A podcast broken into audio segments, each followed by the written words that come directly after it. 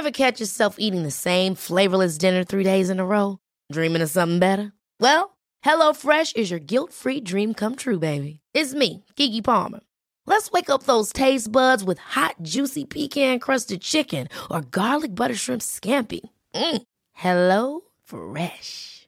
Stop dreaming of all the delicious possibilities and dig in at HelloFresh.com. Let's get this dinner party started.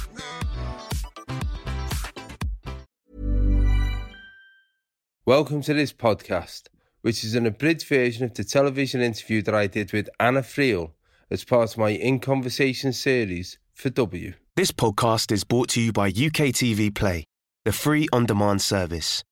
Tonight, I'm going to be in conversation with an actress who, at the age of 16, was at the centre of one of the most dramatic storylines in British soap history. It involved domestic violence, murder, and a moment that even made it to the opening ceremony of the 2012 Olympics. She then went to America where she received awards for her performances on Broadway and was even nominated for a Golden Globe and has recently returned home to star in the ITV drama Marcella. Tonight, I'll be in conversation with Anna Friel.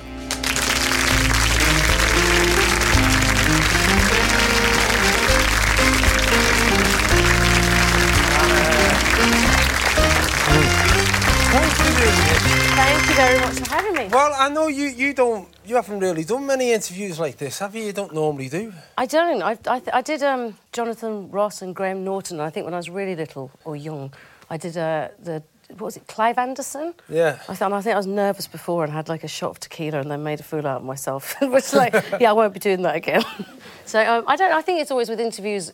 There's no character to hide behind. I've not got a script, and and I don't believe in washing your dirty Yeah. laundry in public. Um, and I think to protect your family and to keep a bit of mystique is what kind of maybe keeps people interested, rather than letting everybody know everything about you, which I'm just about to do now. Isn't it a difficult balance to strike when you have to be recognised, etc.? You know, y your job means that you're recognised and it means that people have a perception about you. But also, you have to protect that bit that on screen you've got to be completely different people when you're playing a character. Yeah. It is something that I always find must be challenging for you. How much do you allow the fame and celebrity to get in the way of the work that you need because to do? Because one feeds each other. Yeah. Um, I don't know. I think it's a fine line that you walk. I, I think it changed for me once I became a mother and you protect your your child. And I also, th- I think, because I was so open, because it was so rarely that I get interviewed, and I would just talk completely openly, and when and read then things the next day that had been taken completely out of context. So I thought, well, I'm not going to do that again. You've now been, I suppose, at the forefront of it since the age of 16. I know GBH, you know, you were 13 in GBH, but what made you want to act? I think it was a way of being able to communicate for other people's eyes. I was, I've always been quite compassionate or empathetic. I hated any sense of bullying, so I was a bit bullied myself. Um, and I would always protect my, my who, even if I didn't know them. Um, and I found that was a way to be someone else. I also found it because I, I sang and I was in all the school choir and was often given solos and things. And it was the, the even though the performing, the actual performing made me nervous and scared, I just found it a brilliant way of, of a form of expression. And your dad's musical, isn't it? My dad's a brilliant, yeah, he's a, a fantastic and very fine guitarist and singer songwriter. I'm from Ireland, so a lot of our childhood was, I was born in Rochdale, and then all the holidays were uh, in Ireland or in France. Why did he, why did he end up in Rochdale? What was Because my, my uh, grandparents on my mum's side are from there, and I grew up in a place called Bamford in Rochdale. Because that's something that you, that you, I've seen in your interviews and stuff, you are proud of the fact that you've come from there. It's never been something that you've ever pretended isn't part of your heritage. No, absolutely. I'm really proud of it. I think accents just do change as you develop because I've spent more time down south than I have up north, but I'll still say bath and mum, all those guttural Yeah. vowels. I, I'd find it quite odd if, unless I was been, I was playing another character to say bath and grass and love mm. and the F word.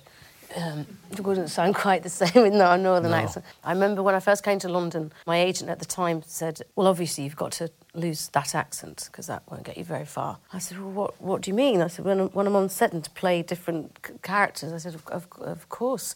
I'm going to pride myself on being good at my accents. He said, no, no, in general, you won't be taken that seriously, have that, that accent. And I, I remember for about a, two or three phone calls of talking to mum and saying bath instead of bath, she just said, "What are you doing? Why are you talking like that?" I don't, I don't know. I'm not talking any differently at all. What Yeah. do you mean? You know, and Mum would say, and it, and and I said, no. I'm going to make sure that it, that should not be the case. It shouldn't. it That's not how we should be judged. Um, and my brother the same. He wanted to be a pilot and was told, well, you won't be able to have a, a northern accent. You never really hear that on a plane, do you? And ladies and gentlemen, in ten minutes we will be approaching Heathrow. You know, yeah. yeah. I'd love that. I would love, I would love one day a pilot to sound like me. Yeah. Go, All right, everyone, All right. we're off in a bit. Yeah, Have you got your clear. duty free?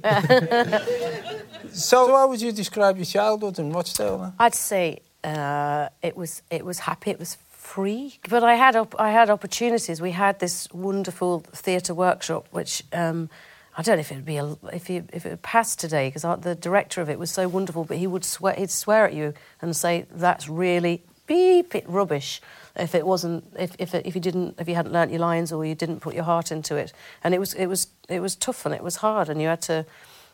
I, I, I'm not really going to go into it because I don't go, I'm a victim, I was bullied. But I was uh, for a little bit of it. And um, going home to mum and dad. Bullied at- at like, as in, what, uh, never, ever, never, yeah, or- never, never punched, never hurt, but just always call, like, just called names or maybe because I spent time away. And I stuck with my group of friends and I'd come home and mum and dad would say, do you want to, you know, if you know, if it ever gets too much, we'll come in and we'll talk to the teachers. But I didn't want to be separated really from everybody else. And, I, and they said, but it will always be better if you can handle it by yourself. And um, I did. When you're talking about your, your accent, Mm. it was probably an asset to you when you first broke through because GBH was based in, the north. Yeah, well, because the casting directors came from the south to cast uh, in the north because they wanted authentic kids, and I auditioned five or six times for GBH at the time because you. If, when you went, it wasn't like being sent to a theatre school. It was improvisation, so you've got to think very quickly. And uh, I auditioned, and it was about five times uh, I auditioned, and then I got the part.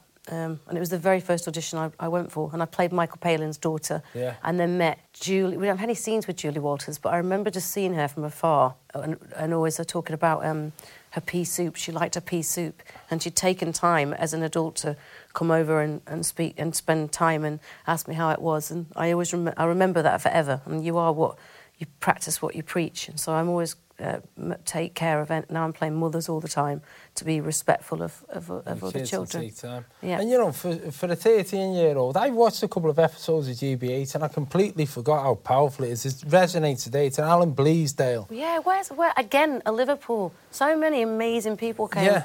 from Liverpool. And, it, and it's all about local politician and the, the, the corruption and, and, and you know Michael Palin becomes a target as as somebody who stood against this uh, this politician. Now for you to play his daughter within all of that, what was going on, did you have any understanding of the message of the script, or at that age, are you just saying, "Oh, it's okay, I've got these little bits," and forget the rest of it? Um, Mum and Dad had read them to make sure that the material is, was appropriate, and I remember him just saying, "This is really powerful and what amazing writing! uh, Amazing writing." Did they understand the whole of it? Probably not at that age. Yeah. I, I remember uh, trying the, the the big the hardest thing was having to do a scene chasing him, running down the hill naked, completely naked, and and Dervla, who played the mother at the time, just said, "Don't worry, just think of uh, waggling willies in the wind, and it'll be." Which made it ten times worse. No, I'm running down. All you can think is this like this. Sorry, Michael. I- no, he was. He was one of the. the- He was amazing. I remember he's still. Um, not now. I've seen him since, but for about four years later, he would always, always write um, a postcard to me and make sure that I was doing all right. at 16, you go into Brookside, Mm-hmm.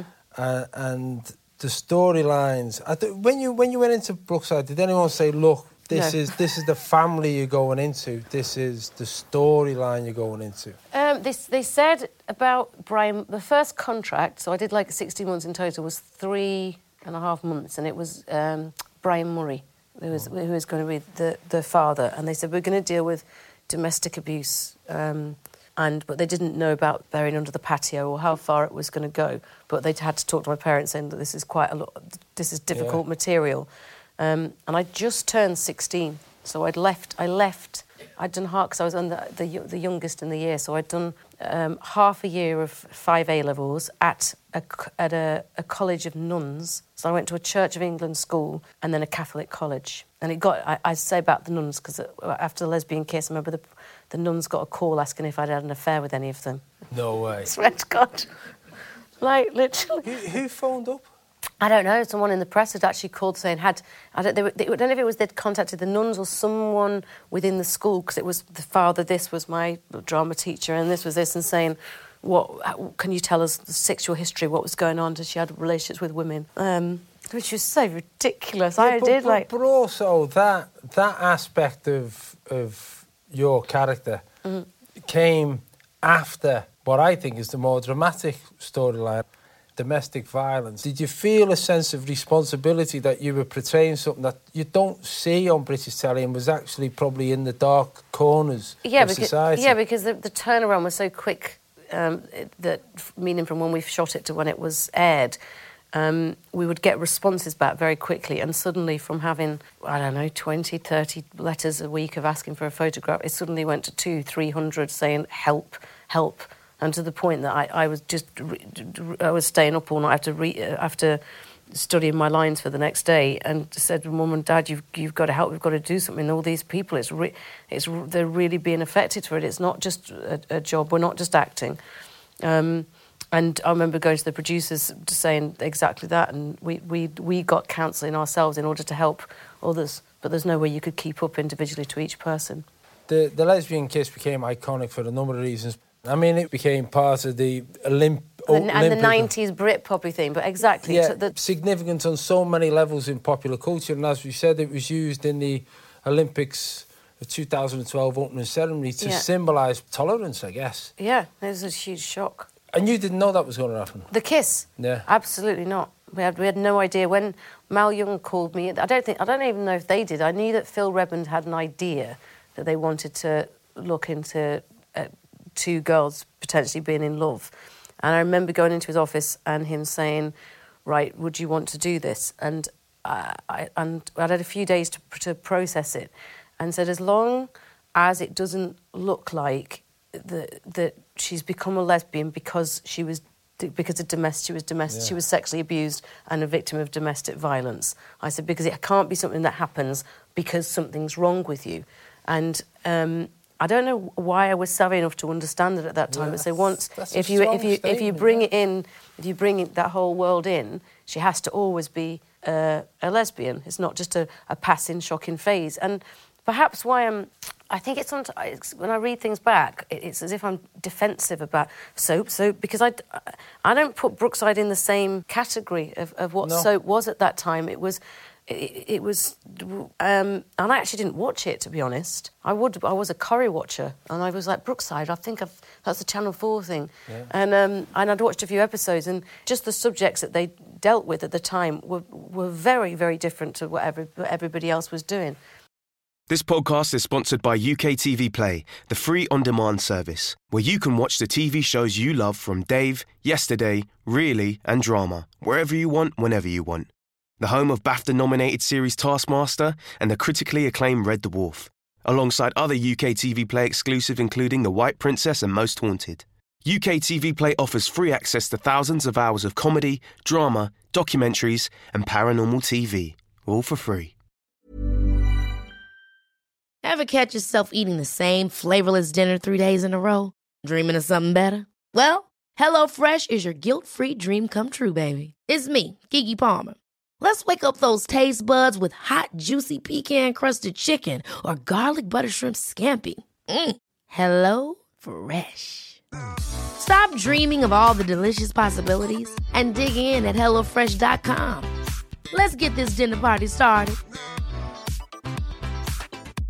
I'm Sandra, and I'm just the professional your small business was looking for. But you didn't hire me because you didn't use LinkedIn jobs. LinkedIn has professionals you can't find anywhere else, including those who aren't actively looking for a new job but might be open to the perfect role, like me. In a given month, over 70% of LinkedIn users don't visit other leading job sites. So if you're not looking on LinkedIn, you'll miss out on great candidates like Sandra. Start hiring professionals like a professional. Post your free job on linkedin.com/achieve slash achieve today. you're 16, you're you've become somebody that people relate to via domestic violence. Mm. Then you become somebody that people relate to because they're, they're confused about the sexuality or confirmed about the sexuality and don't know where to go to it. That, at, on the journey between 16 and 17 and a half, is a huge burden to carry, I would have thought. Mm-hmm. Not necessarily like you were carrying it around as like a heavy sack, but all of a sudden, you've become significant as a person in the eyes of other people rather than just an actress saying a few lines. I don't think I'd realised it until afterwards. It was maybe looking back, because towards the end, and I, I remember being asked by so many d- different uh, news entities of please tell us what happened because I don't remember. Do you remember what happened? It was suddenly quite Yeah. a, a, a dr- dramatic end. It's like, where's Beth? There was no end. And I'd, I think I got a little bit overworked and I'd banged my head on a camera one day, like I'd lifted up and whacked my head. And, and I, was, I'd, I thought I must have had a concussion, but managed to get home. I said, Oh, Mum, I really, I'm not feeling very well. I think I've got to go and um, lie down for, for a bit. I feel awful. And within about 30 minutes, I started like, actually having proper fits, like going like, like this. And um, they took me to the hospital and they all thought, oh my God, it's a brain clot or it's something, it's something going to be something really serious. And it, they said, you've got to get back to work. It kind of stopped after a week. And I went back and, and then it happened again. And it was not until I'd seen about the eighth doctor and they just said, look, it's like your, your body is shut. We've done every brain scan, everything's fine. It's like your body's shutting down because your your brain won't because you're over you're overworked. They said you have to stop for about three or four weeks, and I then maybe had time to assess. And the next contract was coming up, and thinking, what else can we do with Beth? We've we've done everything in this 16 months, and is it right to carry on at that pace uh, and at that level at such a young age? And I think my mum and dad stepped in at that point and said, no, that's too much. And and when it was going to you know think about costing my health. See, and this is why I don't do interviews because now I look like I'm a, like it poor me, and it wasn't poor me. It was lucky, lucky, lucky, lucky yeah, me. yeah, but you're a I was so 16 lucky. year old working 14 hour days, but outside of your job, Yeah, you're everyone you're does that now. you're- yeah, but you're then getting this. And then, yeah, I didn't really have much of a, pr- of a private life or time, and there was that. And then they'd asked me to sign another longer contract, and I said, um, I won't. I said, I'll finish this three the three months. But I think I think I'm I'm going to stop then. And they went like really, they were really really mad at me. They said, Are you absolutely out of your mind? You'll never work again. This is the biggest uh, character that's ever Yeah. been. And I said, No, I have to. And I left the studio from the office and never said goodbye to one person ever. I never ever said goodbye to all those characters. What, they never allowed you to, or. They get your things and leave. And Really? I, and I didn't even finish. I didn't even finish the scene. I said, "But we've got all. We're shooting the scene. We've got all these things to shoot. What do you What do you mean?" And they said, "Well, if you're not going to sign the contract and you're not going to stay, then go." And and so after all of that, I was like, "Oh my god, I've got." That's that's that's a that's a bit of a What did head that- fuck at that time. What did that teach you about the industry? That it's that cutthroat, and to be very very very careful, and you can be replaced like that. I remember then three weeks later, then calling and saying, "Look, you've got to come back to make the story make sense." Uh, Whether they'd acted on, on an impulse, I don't know. And I, I said no, and I knew then that they could sue me. And I said, "You take every penny I've got. I've got to keep some kind of pride." And I vowed that I wouldn't work until I got a role in film, and so I could break the Beth thing. And I knew knew that then there needed to exist an Anna Friel, and I also needed to have some fun and levity. I was not even 18, I was 17 and a half, and then met some great friends, came to London. Oh, before that, we had the Darren Day experience, didn't we? Um, How would you summarise the Darren Day experience? uh, well, because it was just all so innocent, wasn't it? He didn't, he didn't drink. There's no, uh, no, there was no drugs. He was playing Joseph. He lived in London. I went down to London and saw him. That's towards the end of the Brookside days. And then I remember I, I, I was doing a film at that point. I was doing Land Girls. Darren had called me up and said, "Listen, I don't think uh, if this is going to work because you're doing movies now and you're into a different thing and you've moved away." And I was like, "I know we never get to see each other. I get it. I get it." And um, but it was private, and I had my own little sadness. But I was working and I had to get on with the job as you do. And um, someone had patted me on the back at work, going, "You're right. You're right." Anna." So I was like, "Yeah, I'm doing all right. How, how are you doing? Why is everyone asking me if I'm okay? And I looked down at the newspapers just before I'm paying for my lunch, and there was Darren on the front cover of the paper with um, the girlfriend, saying, I've never felt love like this before. And she was wearing my dress. Oh my God. So Probably- he's totally forgiven now, and I'm not breaking up things, and I haven't got resentment, and I'm not one of those people. He was really good to me at that time. He just wasn't particularly good at, at, for that, that point, and it was like, oh my god. And I think there'd been now I can. It's funny when you look back, you can see how the press actually does work, Yeah. and I and then looking back and seeing that it was because if he hadn't have done that story, they would have said, you know, I, I don't know, they've made some kind of deal. However, those You would deals have got get a made. picture with him wearing the dress. That would have been that would have been better. But that's what I mean. You come out of Brookside, and you're you're you're then a celebrity, and then as you say, you you you yourself become a tabloid target. Start going out with Darren Day and everything that falls out of that. because of the Darren story and stuff, because it was like I became tabloid fodder. And again, that's why I don't do interviews like that, because I didn't, I really didn't want to be that. I never asked for that. I, was, I wanted to be taken seriously. And with if he, so what does she do to be taken seriously? Things are completely my fault. I had some fun and went out a few times. No, what, what do you mean? Why, why are you saying it's your fault? You're 18. You're just going out, aren't you? I know, but they're just uh, because I, uh, uh, I don't know. You have to ask me questions rather than me just bring it up and, and ramble on.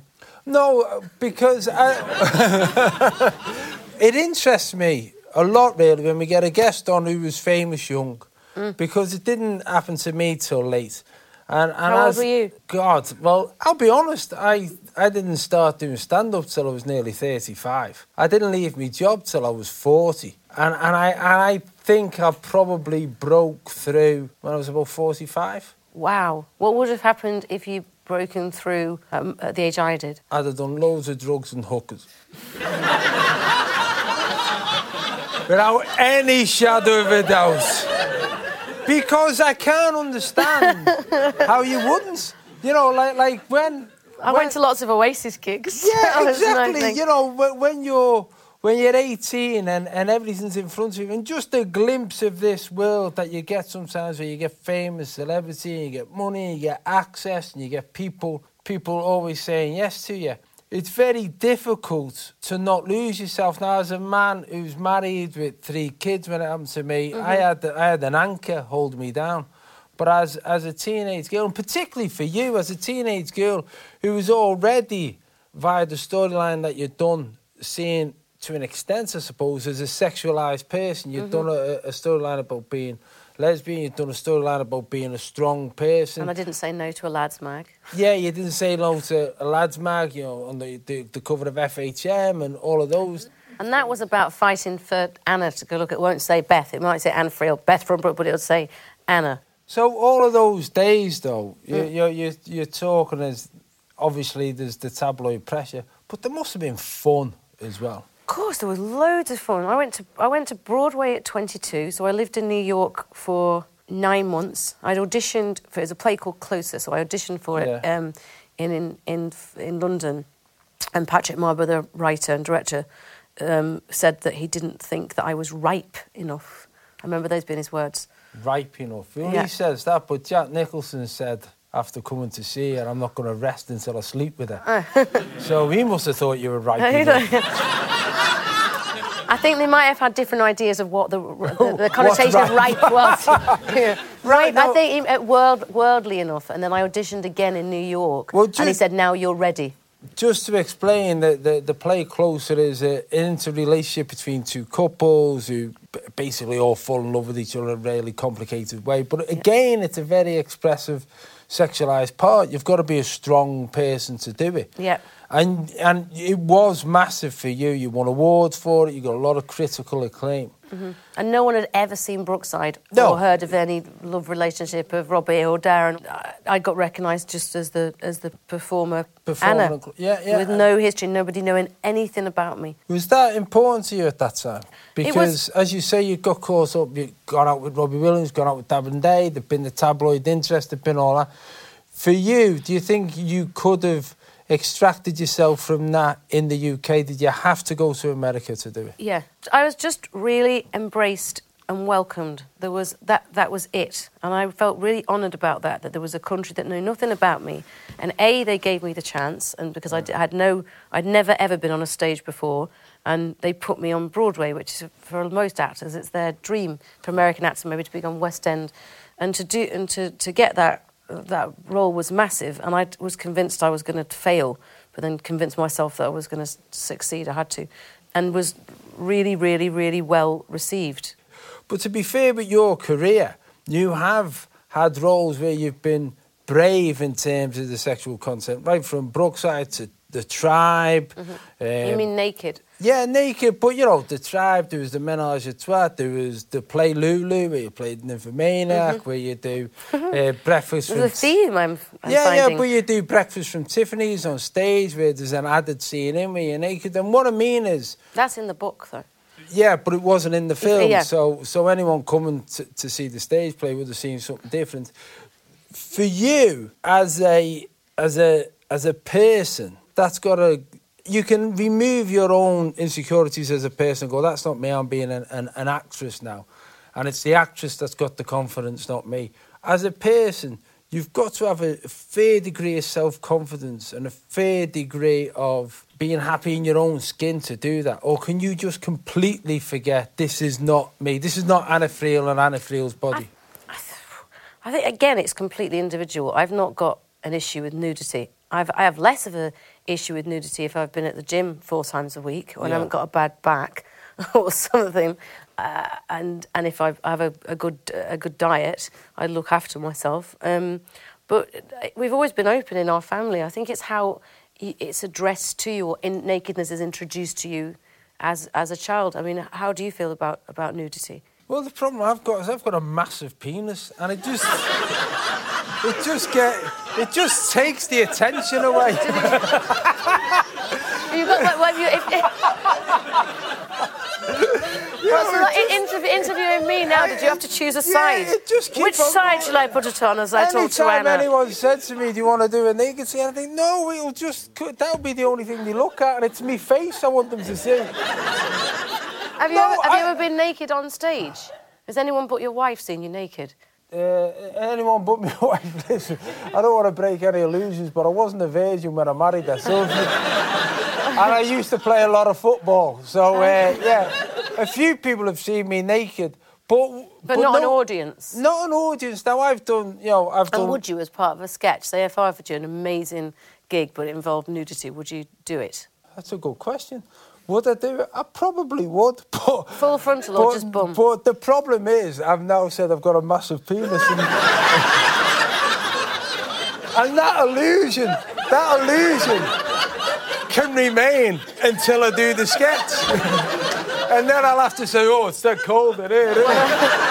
Little does he know the petition starts at the door on the way out, ladies and gentlemen. No, but you know what? The, the, the reality is, I've done I've done small pieces of acting, and there's been a few pieces of acting where you've had to take your shirt off and something, and, and it, it, it's fleeting. But I've never been placed in a position where you go right for this character's storyline. Mm-hmm. This sexual scene is essential, or this bit where they get undressed in front of the mirror is important. It's the bit where you, as an actress, look at it and go, actually, I don't think that's important. De- definitely. I, I remember with push. I remember with pushing daisies. It's abs- it, just because I haven't got, got a problem with nudity doesn't mean I'll always not have a problem with nudity, or doesn't mean it. it, it they, people can think, oh, she'll get undressed. We'll put that in the in the um, Yeah. into the script. If anything's ever gratuitous or salacious, it will be questioned, or I won't do it. Um, and even down to to costumes. I remember with with Pushing Daisies, there were notes that came back about sometime about maybe lowering the, the, the line so you could, see, you know, there be more, more cleavage. And I, I said, well, I don't, I don't think it needs that to be sexy. Sometimes a little waist can be sexy, Yeah. or a back can be sexy, or the, the leg. It dep- it, it's, it's, it's whatever's right for a character. The opening scene of uh, the drama that you did on ITV, Marcella, Uh-huh. That I have to say, in terms of dramatic moments, Mm. is the most gripping first 20 seconds of any drama because I was hooked straight away from that. Because of Uh, the thriller aspect. because of the thrill aspect, because of what's going on, and, and, and also, again, the reason we've moved on from that is because you talk about you know, your body being important and when it's right to be naked, when it's not. You're you're sat in the bath, wondering what on earth's gone on. Yeah, I think at one point you c- you could maybe see the side of a nipple, and they put s- they superimposed the steam on the mirror Yeah. so that you couldn't because there was no need for that, and it would take you out of the story. And then and I talked about when, when she's at work, and we looked, talked a lot about her costume. Is that if you're someone whose husband has just left you. You don't know whether you've murdered someone. Yeah. The last thing you're going to be thinking about is being sexy. And if you notice, all the rest of the co- all the rest of the She time, wears a parka. she's got she wears a parka. She that's not, but she but she's everything's up to, up Yeah. to here. There's no there's, there's no openness. There's no skin showing apart from when she's at home and the one time she makes love to her her um her husband at the time, and so that's a, a good use of it, I think. Yeah, but that that scene, for for people who don't know the story, Yeah. you're, you're at that point, you're in the bath wondering what's gone on because Yeah. your character uh, goes back to the police and has blackouts. She has something. This is a real um, syndrome called dis- dissociative fugue attacks, and um, they've done studies in a, lo- in a lot of prisons when criminals can't or they've been con- convicted. Um, of, of, of doing these crimes of which they can't remember, and it's been more recognised now as a as a, a, mental illness. And you have blackouts, and you don't. They can last for um, minutes, they can last for hours, and some in some cases they can last for days. And so she doesn't know actually what has unfolded and what she's done. But I like the fact that she's a she's an anti an anti heroine. Would you call would you call her? Yeah. We we like we, it, it's not it's, it's all right if she's a bit bad. She's not completely pure and Yeah. good. It's the circumstances she's found herself in. So away from the acting, have you got anything else coming up? Um, I just got my first documentary commissioned by Channel 4 because the other part of my life was I felt I wanted to give something back, um, and that's been through my work with the WWF, and for which I was made an ambassador. And I'm going to Borneo because we released five orangutans back into the wild, and to film a documentary about this sanctuary that rehabilitates the orangutan. Have you ever experienced anything like it? Because I know when I went to Rwanda and I was in amongst a family of of mountain gorillas, and you're you you you're with things that are amongst the few left on earth. It's very hard to put into words how you feel, isn't it? Yeah, because you, you, you feel such a sense of responsibility, and because at that point, we didn't know if their habitat was going to be destroyed. We didn't know that they were possibly you know, going to take on an oil company and win. They might not exist. You, you look at the facts and figures. Since I was born, the population of wildlife is down by 58% since 1976. And by 2020, I hope I've got my numbers right, but I think by 2020 it will be 68%. And if that's just going to, so eventually we could have a world with no elephants, no big cats, no gorillas, no orangutan. Who are we to get rid of them? Who are we to say that we're the most important thing? They've been here longer than us. So have trees. Very simple, isn't it? If you don't, So you- complicated. No, but it's It very is simple, though, isn't it? If you don't look after the world, where else are you going to live? Well, all these politics, what's the point of having politics if there's no world to have them in? Yeah, well, that, but we got Donald Trump, so that doesn't. you know, ultimately, that oh, doesn't help, does it? You know what? That just shows democracy works as long as people aren't stupid. I'm, it's, that, that's such a big one. I'm not going to comment other than No, to say every morning, every morning. Uh, every time we have a guest on, we ask them to, to bring a photograph that, that that's personal and, and pertinent to them and important, an important Yeah. picture. Uh, this is the picture that you've brought.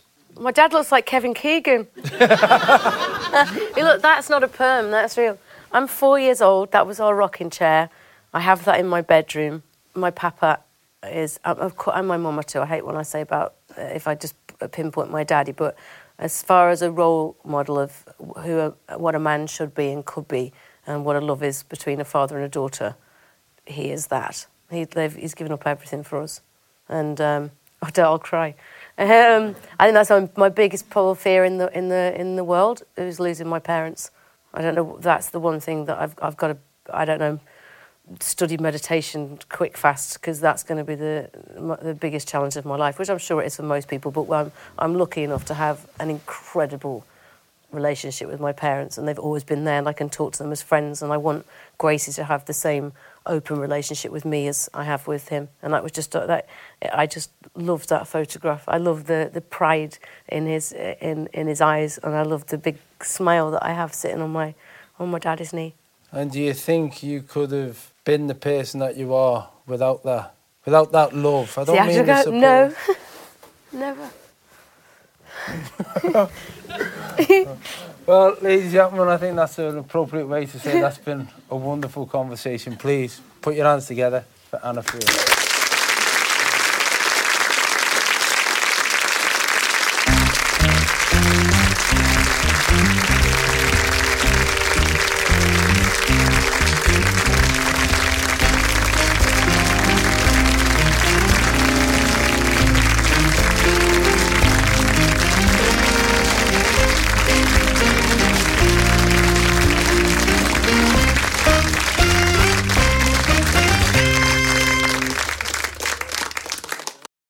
This podcast was brought to you by UK TV Play, the free on demand service. Ever catch yourself eating the same flavorless dinner three days in a row? Dreaming of something better? Well, HelloFresh is your guilt free dream come true, baby. It's me, Keke Palmer. Let's wake up those taste buds with hot, juicy pecan crusted chicken or garlic butter shrimp scampi. Mm. Hello Fresh. Stop dreaming of all the delicious possibilities and dig in at HelloFresh.com. Let's get this dinner party started.